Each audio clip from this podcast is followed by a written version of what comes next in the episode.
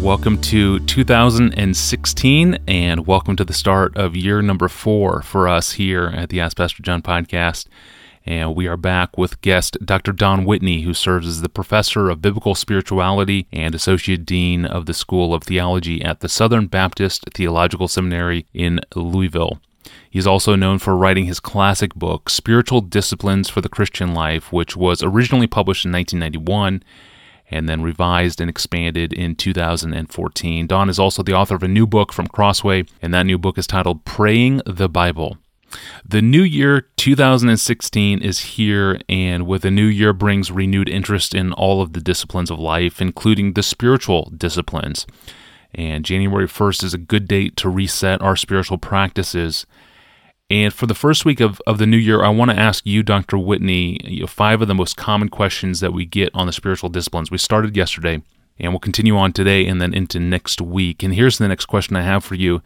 Help us with, with this. How do you distinguish the personal disciplines from the congregational disciplines? It is important for people to distinguish between personal spiritual disciplines and what I call interpersonal spiritual disciplines the private and the public, the individual and the corporate or congregational. There are those disciplines that we are to practice alone, but there are those disciplines we are to engage with the church in order to practice.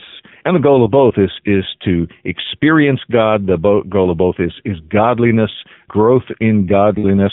So, for example, we, the, we're to pray alone. The Bible surely teaches that. Jesus said, when you pray, get into your closet and close the door and so forth. That's a personal spiritual discipline. But the Bible also would have us pray with the church. That's an interpersonal, corporate, congregational discipline.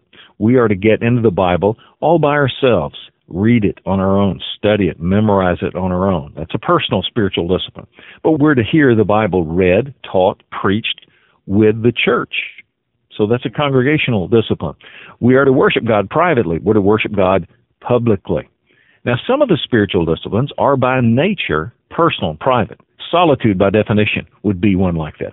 Fasting is one that you usually practice alone. You can do that with a church, but uh, that, that, certainly has that individual aspect to it much of the time. Uh, to keep a spiritual journal is something you do by yourself. Some of the biblical spiritual disciplines, by nature, are interpersonal fellowship, for example, not mere socializing, not just talking about news, weather, sports, work, family, politics. That's good, healthy, normal. But koinonia, that, that New Testament uh, Greek term there for fellowship, involves talking about God and the things of God. It's life together in the gospel of Jesus Christ, and that requires people.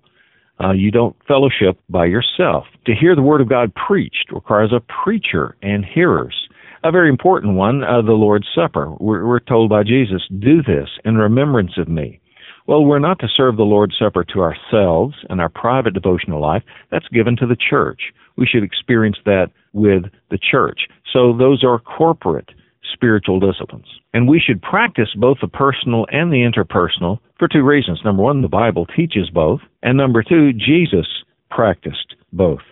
For example, on at least four occasions, we're told in the Gospels, Jesus got alone to pray, thereby practicing personal spiritual disciplines. But in Luke chapter 4, verse 16, we're told, as his custom was, Jesus went to the synagogue on the Sabbath day, thus engaging in interpersonal spiritual disciplines. Now, wouldn't you think if anyone ever had a pass in, in coming to public worship, it would be Jesus? I mean, he had all these people to heal, all this teaching to do, his messianic ministry to fulfill, and he knew he had a very short time to do that. So why would he pull away from this public ministry to sit and listen to some dusty old rabbi preach what must have been to him a boring sermon? and I often right. say to people, uh, only a preacher I think can really understand what I mean when I say that Jesus must have often sat there thinking, boy, I could do better than that. Uh, but but he was there. Why was he there? Because it was the appointed time for the people of God together. And Jesus said, "Those are my people. That's where I want to be." I mean, it's much like when Jesus was baptized by John the Baptist. Jesus had no sins to be symbolically washed away in the waters of baptism like those who came to John the Baptist did. So Jesus was baptized to identify with his people. The people were being baptized to identify with the Messiah that John was preaching. Jesus was baptized to identify with those people. That's why Jesus came for the appointed time of public worship. He said, That's where the people of God are gathered. Those are my people. I want to be numbered among them. I don't want it to be said, oh, you're the Messiah, huh? Then how come you're out here doing your own thing when the people of God are to be gathered here? So Jesus engaged in the interpersonal spiritual disciplines and the personal spiritual disciplines.